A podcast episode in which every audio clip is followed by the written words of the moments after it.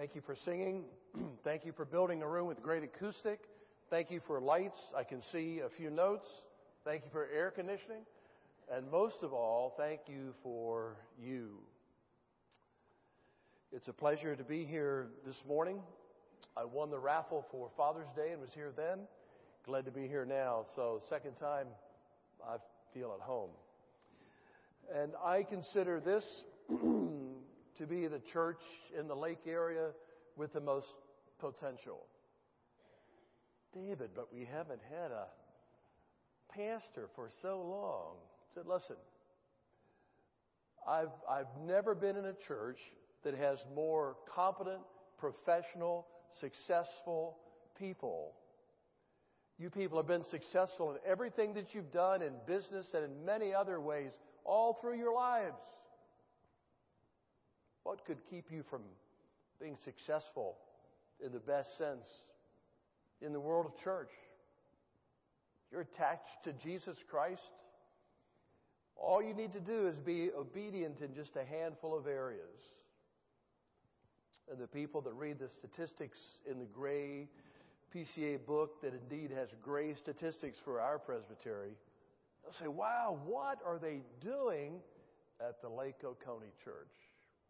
You can do that. The purpose of preaching is life change. You've been in the Sunday school class, you've gathered facts, you've gathered facts in other settings. I'm so excited that you have seven small groups. It's awesome. But the purpose of preaching, the next 25 minutes, though I thought that the custom is to preach till 5 after 12, it's not done here. So you can really put a whipping on the, the Baptists at the lunch places today. The purpose of preaching is life change. And I want to expose you to a handful of verses from the Bible that are life changing. I thank God for each of you. And I believe that the Lord can use you in your areas and your sphere of influence as days and weeks and as we begin the new year school wise uh, in a great way to glorify His name and fulfill His great commission. So let's pray together. Father, thank you for your word, your Son, our Savior, the ministry of this church, and all of the remarkable blessings that you have so graciously given us. Speak to us today through your word. Be pleased to use this servant whose sins are many, but whose sins are forgiven. We pray in the name of Jesus. Amen.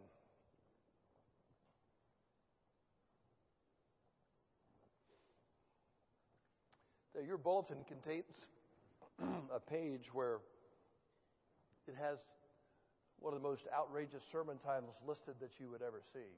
But it's all about you and the power of God. Let's look at this and let's change a word. Let me read the sermon title. What would I attempt to do for God if I was guaranteed that I could not fail? Wow. So here it is. What would you attempt to do for God if you possessed a guarantee that you would not fail? It doesn't mean leaping tall buildings in a single bound or being fast, stronger than a locomotive or faster than a bullet. Doesn't mean you can climb to a high building and jump off and have the law of gravity pay no, uh, have no effect on you. It doesn't mean that you're free to uh, forget your mortgage.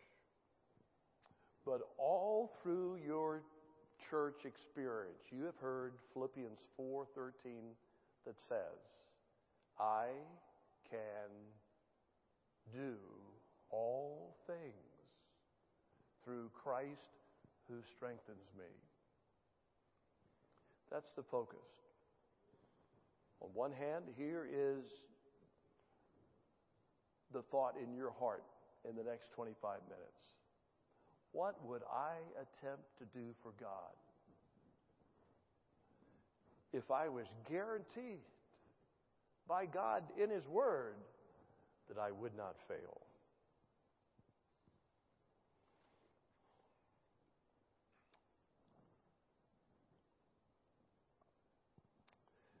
Luke 18:37 Jesus said the things that are impossible with men are possible with God. Now think about your team as the Lake Oconee Church and apply that word. The things that are impossible with us are possible with God.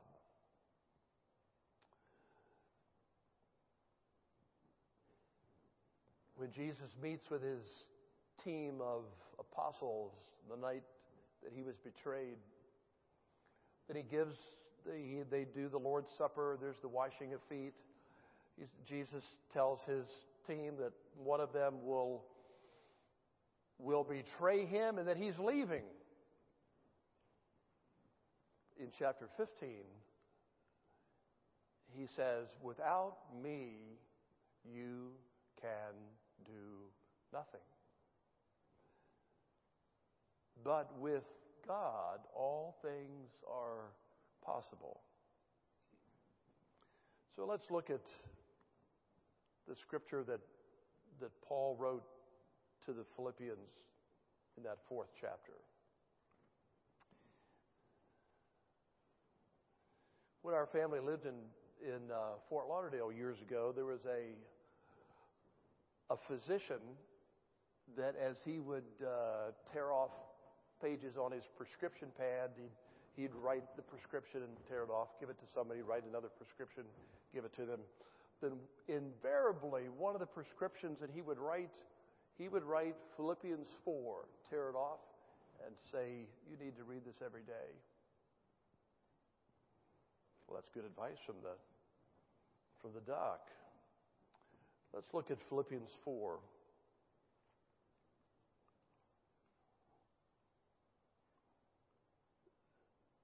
Six through thirteen.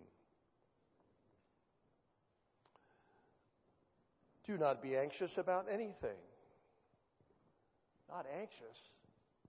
Good grief, the world is filled with anxiety and worry and fear. What does the Word of God have to say about that? Do not be anxious about anything, but here's the remedy. But in everything, prayer, and petition with thanksgiving, reminding yourself of God's track record in your life. Present your requests, all of those things to God. Well, what happens then? The peace of God, which transcends all understanding, will guard your hearts and your minds in Christ Jesus. Military guards are effective, Tom, aren't they? That's the word that's used here for guard. It's a military term. It's a guard that works. It's effective. Finally, brothers, whatever is true, whatever is noble, whatever is right, whatever is pure, whatever is lovely, whatever is admirable, if anything is excellent or praiseworthy, Think about such things. That's where your focus is. Those things. That's where your mind rests. Whatever is noble, whatever is right, whatever is pure, whatever is lovely, whatever is admirable. If anything is excellent or praiseworthy, think about those things. Those are your topics of conversation. He continues, whatever you have learned or received or heard from me or seen in me. Put that into practice, and the God of peace will be with you. I greatly rejoice in the Lord that at last you have renewed your concern for me. The Philippians had gifts for Paul. The Philippians had finances for Paul. The church at Philippi was filled with Roman soldiers who had made it through life in the legions and now were retired. You have been concerned, but you had no opportunity to show it. Now, I'm not saying this in terms of your gifts because I'm in need. And listen to what he says about how he thinks about his life. I have learned, it's not natural, I've learned it, to be content whatever the circumstances. And here he's under house arrest. I know what it is to be in need, and I know what it is to have plenty. I have learned the secret of being content in any and every situation, whether well fed or hungry, whether living in plenty or in want. Here it is. I can do all things, everything, through Him who literally it infuses His strength into me. The way that I think of that infusion if you have an ice maker that works, unlike ours, then you hear the clunk, clunk, clunk. If the ice maker is working, it's infusing cubes into the container. That's the same sort of picture. It's infusion of cubes into the container. Well, the cubes are the power of God, and you're the container. And so he says, I can do everything. Because of the power of God that infuses that power into me. Without me, you can do nothing. I know that. But look what you do with Christ. The early followers, like the Apostle Paul, really believed that God could do anything. They knew that He had created the heavens and the earth. He had spoken, and all of the universe existed. And here they are as tiny little people on planet Earth, turned into, as Paul writes in Romans 8, more than conquerors. Well, who were the conquerors in the first century? It's the Roman legions. But when Paul uses the word conquerors, he really uses a word that we would best translate as supermen, superwomen. We are more than conquerors. We are superwomen. This room is filled with supermen and superwomen, spiritually, because of the infusion of Christ into you. The early believers had uh, an enormous view of the power of God. God can do anything. With men, it's impossible, but with God, all things are possible. And so Jesus set these believers out on an incredible task. You read in the conclusion of Matthew's gospel, they gather there on that mountain, and Jesus is about to give the Great Commission, but there's the phrase that some doubted. I wonder who that was. Some doubted. They're looking at the resurrected Christ. Some doubted. And so he said to them, Change the world.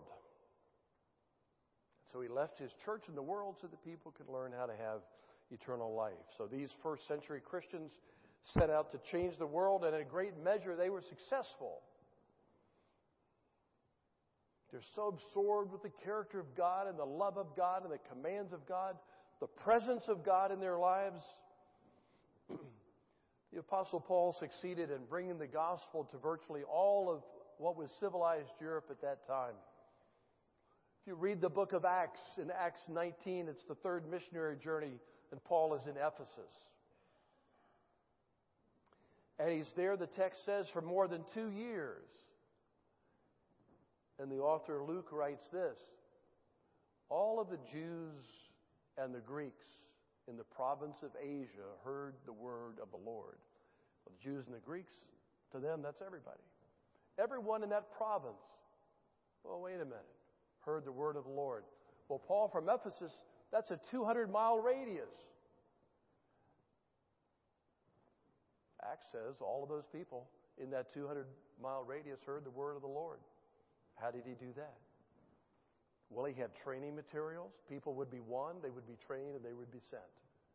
Paul sent thousands of people throughout Asia with the word of Christ, the salvation of Christ.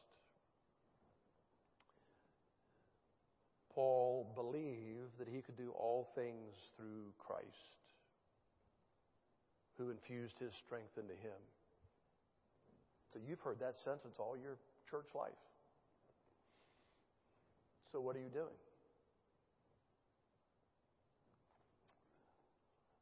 I can do all things through Christ who strengthens me. You know, it's possible to say that sentence and not believe it, isn't it? I think you only believe the parts of the Bible that you obey.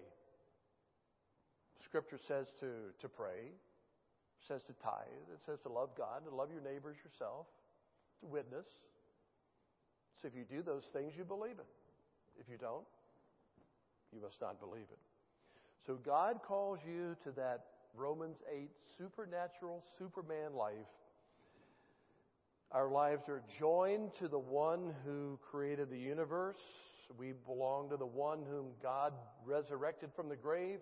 We belong to the one, we say it every week, He ascended into heaven. And He sits on the right hand of God the Father Almighty. But in the book of Acts, He stood. If you read the conclusion of Acts 7, at the death of Stephen, he says, I look into heaven and I see the Son of Man standing. Most of the time he sits, but sometimes he stands. One of the great Christians of the past was William Carey. Well, what were the qualifications of William Carey? He was poor, he was uneducated, and he fixed shoes vocationally. Well, that's just the kind of person that God uses. You might think, well, I have, uh, I'm not poor and I'm educated. And I wear shoes. I don't fix them. And I buy as many as I want, or at least my wife does, buys as many as she wants. So he sat at a, at a bench and he fixed soles and he dreamed of souls by the millions that could be saved. And on the wall above his workbench, he had a map of the world. And William Carey prayed for those lost people that had never heard. He dreamed of people that could be won to Christ. So he went to what would be his, uh, his version of a presbytery or a or the Baptist organization, the Methodists call it a district. And he told people what he wanted to do. He told those wise men, the leaders of the church, the fathers of the faithful, about the vision that God had given him. So they told him two things be quiet and sit down. If God should want to save those people, he doesn't need you to do it. Well, if you have a vision that comes from God, If the alleged spiritual leaders tell you to be quiet and sit down, you don't. And so he gathered funds and he set out on a long trip to India. And he launched what became 200 years ago was termed the modern missionary movement. And for 200 years, missionaries have taken the scripture, they've built hospitals, they've built schools, they've translated the scripture. There was a, a break in in our neighborhood in, in Macon a few months ago, so I said, It is time for the alarm system. Not just the 20 gauge, but man's alarm system. And so I called ADT. Well, they'll get it done. That's the biggest company. And if you, you want to give the biggest uh, payment on your credit card every month, they're the ones. So this uh, this African American came to our house. and He was in his mid 50s. I kind of ask people what their story is. Well, I was born in a hospital in Africa built by Christians. And I went to schools that were founded by Christians. and I learned to read the Bible that had been translated into our language. Well, how did you get to America? I had a college scholarship to a school, a Christian school in Oklahoma. That's what those missionaries did. Sit down. They don't need that. So the uneducated William Carey, by the power of God, translated the Bible into several languages. He had a dream, and he believed that God would enable him to carry out that dream. But he simply believed what Paul had written that he could do all things through Christ who strengthens me.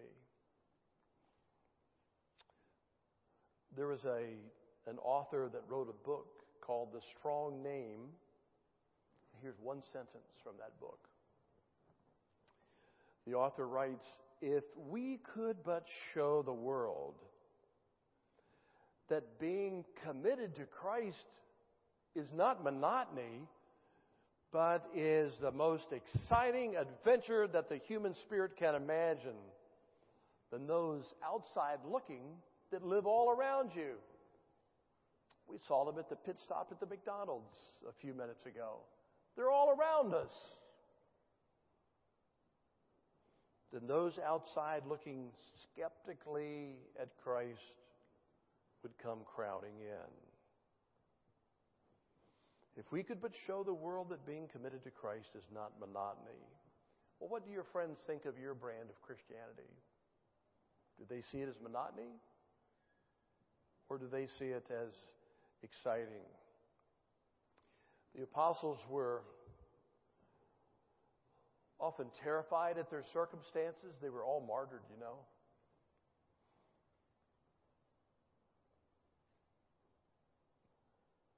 But there's not the slightest hint that they were ever bored. Do you look at your Bible and say, Well, I've read some of those stories. I don't need to read any more. There's times when, when everyone is tempted to give up. There's times of tremendous excitement. There's times that we don't know what the next hour or the next day are going to bring. But it's never boring. The greatest adventure you will ever know is to follow the Son of God in the greatest venture, the greatest enterprise in history, the building of his kingdom. And it starts with a dream.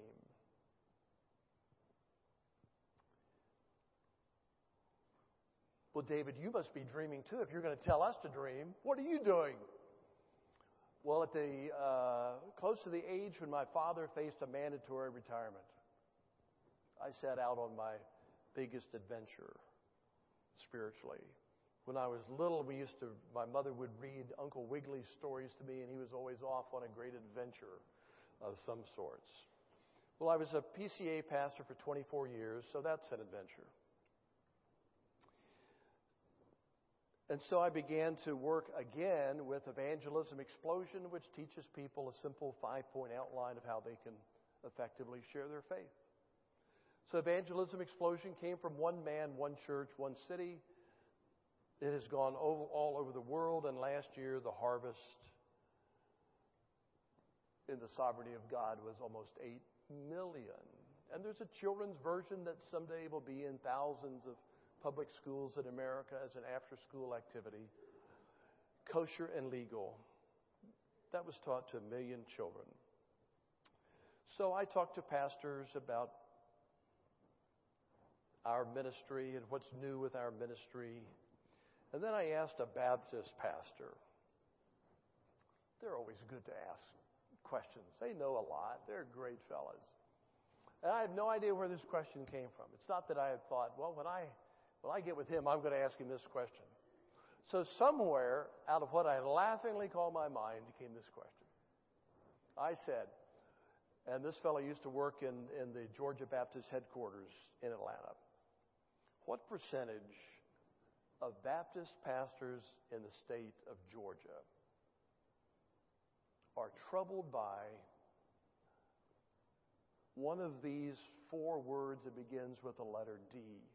I have no idea where that question came from. It's there. They're either down or they're distressed, or they're discouraged, or they're depressed. What percentage of pastors? Baptist pastors, Georgia boys. The answer was quick 80%. So I knew the culture was in decline, that I knew that many churches were in decline, and there it was very clear that the clergy are in decline. So I drive back to my house, my innocent house that wouldn't hurt anyone. And I said, Jesus, could you help connect me to the church leaders of tomorrow? So where are they? Seminaries, universities? Well, how could I ever talk to them? Well, in the next six weeks, I'll speak to 6,000 of them. That's my dream. And God did that. You have your dream. You put your hand in His hand and don't let go of it. You? Sure. Students will know quickly that it's been a long time since I was in school. But I bring the content of God's Word and how they can implement it how they can do all things through Christ who strengthens them.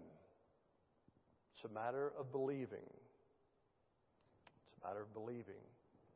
In the secular world, Oprah will tell you about a positive mental attitude. Be positive about this.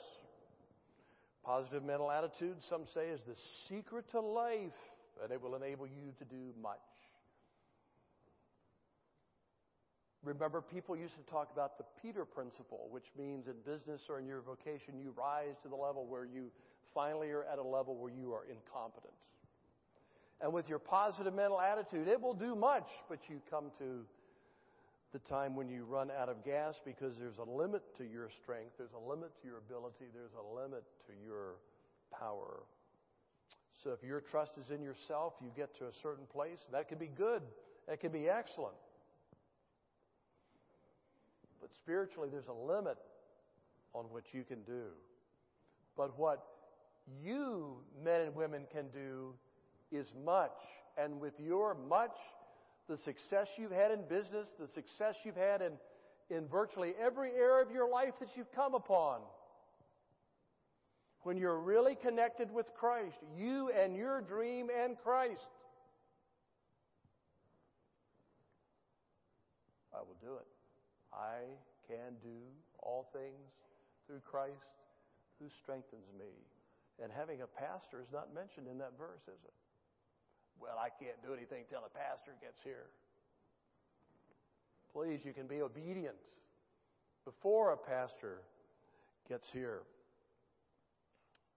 If you think of the, the biblical narrative about Goliath, nine feet tall, a Shaq and a half.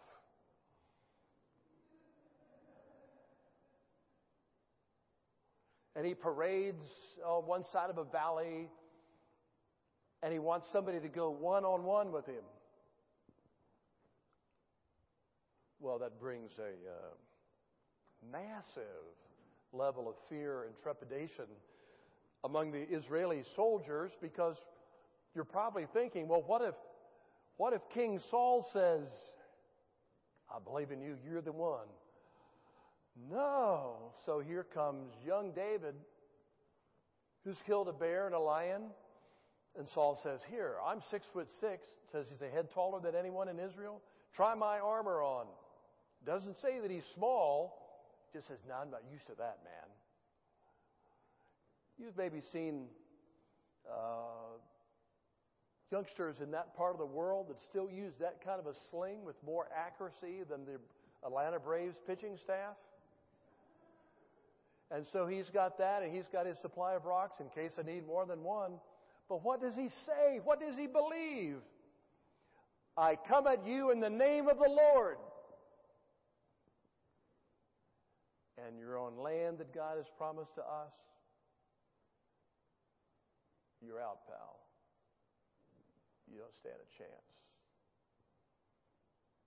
And the rock through the air strikes him, and he's down. And David takes the massive sword that's too big for him, cuts off his head. Because he believed it, And he had an ability with his sling, his strength. But it doesn't mean that things in your life will be done instantly, that they're done easily. Doesn't mean that at all. It would take a great deal of work for whatever your dream is to occur. But you hold on to Jesus and you hold on to the Scripture. You can be like David. There's some 200 supermen and superwomen in this church. If you've never had a dream, what could you dream? What would you ask God to use you to do if you possessed a guarantee that you would be successful? Maybe you've never had that dream because there's people within your sphere of influence that say to you, you can't. David, hang it on up. Enjoy some retirement. Your wife is retired. All you are is tired. That's right.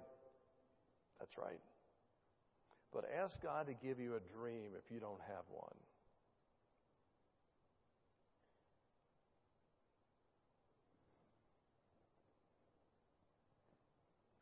And take that dream to Him.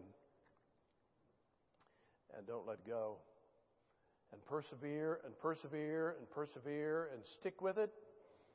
Because it's not going to come from pastors. If there's 80%, they're at a very modest level in that largest denomination, then maybe that's true in our denomination. The, uh, the pastor at the church where I was converted began in a public school cafeteria, and there were two startup churches there. It was unair conditioned, so he had the 11 o'clock where the temperature in tropical Fort Lauderdale was just about right.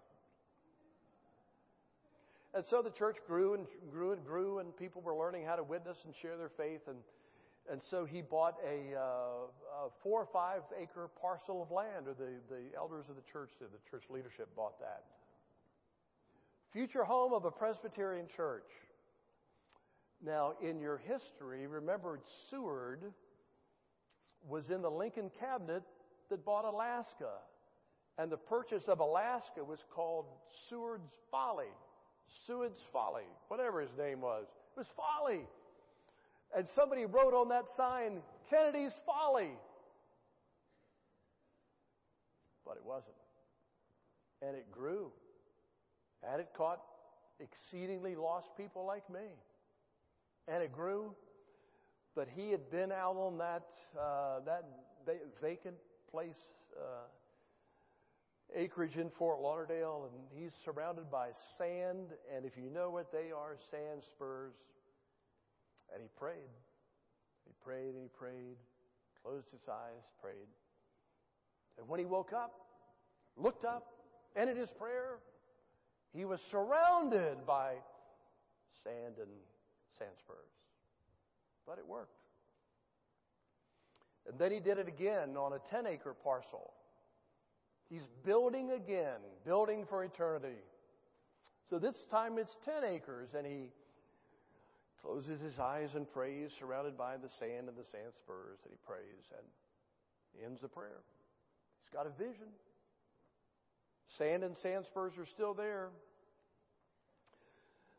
But it's a church that won many to Christ and launched a ministry that is probably, probably will usher at this point already 30 million people into eternity. And it's a system that can multiply. So in 2012 it was 7 million. 2013 it's 8 million. What's the ceiling on something that multiplies? Well, the book of Acts, written by Luke, has the word in Greek plethuno, meaning multiply. And as I read my beloved NIV, over oh, four. I grew up on the King James. It used one of those four. The church at Antioch grew rapidly. To multiply. To multiply. Was Christianity multiplying by two? Probably not. By 10. And it multiplies again, maybe by 20. It's massive. So, the word that God has for you today I, you, can do all things through Christ who infuses his strength into you. Well, what can I do? I'll tell you one thing. To the supermen and the superwomen, are you willing to pray as part of your vision for God to use you in one life in the next year? Would you do that? Would you tell the Lord that you would do that? Would you say, Lord, I lack in some abilities, but I'm, I'm good in availability? I'll try to reach one person in one year. Would you help me do that? I'm going to put my hand in your hand. I'm going to really believe it. And you're going to use me and through our small groups and through the winsome personas that every one of you has.